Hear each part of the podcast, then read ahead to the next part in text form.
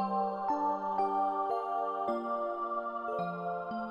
身心净化，道德升华。现在是明慧广播电台的修炼故事节目。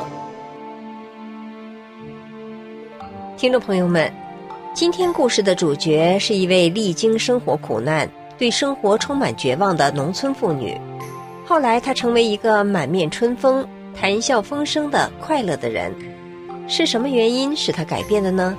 让我们来听一听她的故事。我家住在广西壮族自治区的一个农村。到了女大当嫁的年龄，我嫁了丈夫。没想到这一嫁，就像掉到了无底深渊。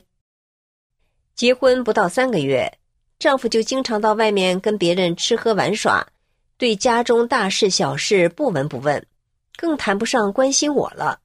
家里有十多亩耕田。从打我进门就没看见过丈夫耕过田、耙过地。公公是个民间中医，时常帮人诊病，对地里的活是有一搭没一搭的。婆婆常年身体不好，也基本不能干农活，而且公婆又重男轻女，我和三个小姑子日日耕作，成了家里的主要劳动力。后来我怀了孩子，却仍然得到地里干活，婆家根本就没有人关心我。加上我的性格好强，不愿意让婆家人说长论短，只好强撑着下地干活。时间长了，我在心里对婆家人产生了怨气。家里的日子过得很节俭，丈夫从来没有给过我一分钱，反而偷拿我的钱。我有一点钱都得藏起来，但每次都能被他翻到，弄得我连买卫生巾的钱都没有。有一次，我回娘家。把这事告诉了母亲，母亲心疼女儿也没办法，就将她省吃俭用省下来的三块七毛钱给了我。母亲告诉我，这点钱是给你防身用的，以防急用。回到家，我把钱藏在衣柜里的衣服底下，还是被她翻到了，拿去请客了。到头来，我还是身无分文。我生大儿子的时候，丈夫连房间门都不进，站在门口捂着鼻子。还不停地用手掌扇风，在生了小儿子后，丈夫就去镇政府当上了镇团支部书记。这下他更不得了了，平时就爱打扮的他，现在更是西装革履、大包头发饰，弄得油光锃亮，俨然就像个大官爷。本想丈夫有了工资，我的境遇会好一些，可是丈夫的饭局饭友更多了，拉关系、走后门，忙得不亦乐乎。更想不起家来了。这个时候，我对他的怨气变成了怨恨。小儿子一岁的时候，丈夫被调到镇上的炮竹厂，当上了供销科长。我们母子三人一同搬到镇上。我进了炮竹厂，当上了工人。我心里挺高兴。我离开了农村，不用干农活，还和婆家分开了，觉得苦日子要熬到头了。谁知丈夫以我没文化、不会签字为由。背着我，将我的工资全数领走。丈夫有了更多的钱，就更放荡了。每天买了菜放在厨房里后，就不见人了。有一次，一个知情人见我被丈夫骗得太可怜了，就告诉我：“你丈夫在外面又赌钱，又包养二奶。”我震惊的一下子腿软眼黑。等他回家来了，我问他：“有这事吗？”他大发雷霆，矢口否认。还要打我，直到丈夫把性病传染给我，她才不得不承认。俗话说家丑不外扬，我被染上了这等肮脏的病，是最见不得人的病。我不敢上医院看病，只好听任丈夫叫公公开中药给我喝。我感到很屈辱，我的心在滴血，终日以泪洗脸。我常常仰天自问：我的命咋就这么苦啊？终于有一天，我忍不住了，我抓起菜刀逼向我丈夫。他吓得跑到婆家躲起来。自从我嫁了丈夫这些年，我遭受的痛苦无处诉说，告诉我婆婆，婆婆说我搬弄是非；告诉小姑子，小姑子说我冤枉她哥哥。我在婆家人的眼里就像个外人一样，没有说话的份儿。我终于对丈夫一家彻底死心了。他已经赌嫖成性，倾家荡产，从来不顾及过我们母子死活。我绝望的要疯了。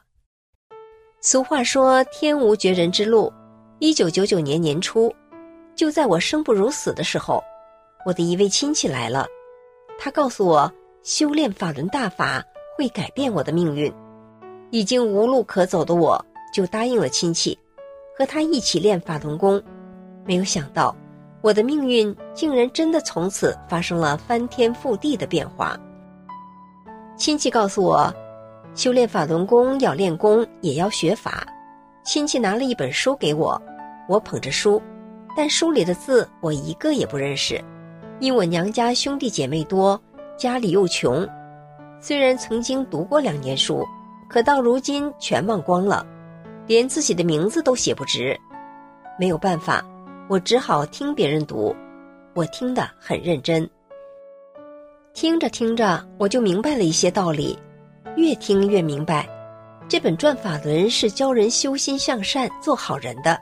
我还明白了，我为啥命这么苦，是因为自己生生世世做了坏事造成的。做的坏事越多，受的苦难就越多。哪怕是前世做的坏事，今生都要偿还的。因果报应是天理。听了一段时间，我突然发现，自己认识一些字了。我身边的法轮功学员也惊喜地说。你已经认识字了，会读法了啊！我说，可还有很多没会呢。同修告诉我说，不打紧的，很快你就会的。后来果真如同修所说，没人教我认字，但我一天比一天会读得多。我也不知道自己是怎么认得这些字的。一个多月后，我竟然能跟着别人一起读整本三百多页的《转法轮》了。我这个高兴啊，无法表达。随着修炼，以前那满肚子的苦水呀，堵痛心肺的怨恨呀，塞实脑袋的悲哀呀，都不知道啥时候没影了。那像海一样深的怨恨也消失了，身心都轻松。我幸福的一个劲儿的感恩师父。我一改往日愁眉苦脸，逢人笑脸相对。婆家人见我每天满面春风，跟谁都谈笑风生。简直换了个人似的，都很惊奇。我对全家人说：“我是学法轮大法学出来的呀，法轮大法是教人学真善忍、做好人的佛法。学大法能成为一个道德高尚的人。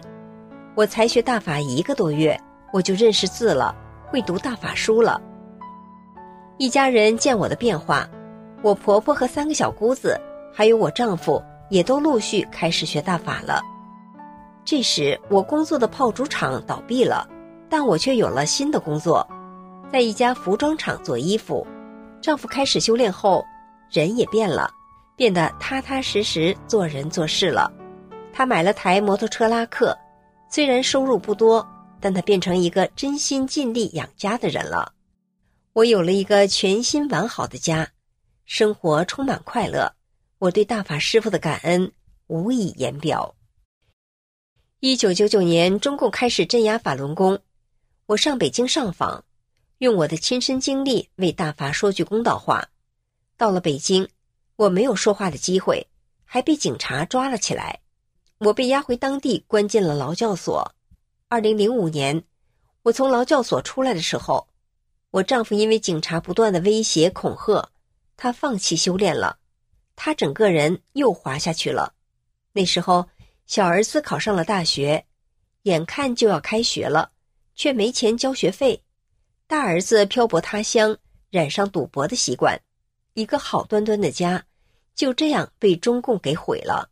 我心如刀割，但我没有消沉，我鼓励丈夫重新开始修炼。在我们夫妻的努力下，大儿子改掉了赌博毛病，正正经经的开始挣钱。小儿子大学毕业后。有了一份好工作。我和丈夫也在一家公司工作，不仅还清了欠债，而且修建了一幢四层的新楼房，搬进了称心如意的新家。我们再度有了一个幸福的家。儿子娶了媳妇之后，我有了孙女。我和丈夫错开上班时间，轮流在家带孙女。儿子还买了漂亮的轿车，有空就回来和我们一起共享天伦之乐。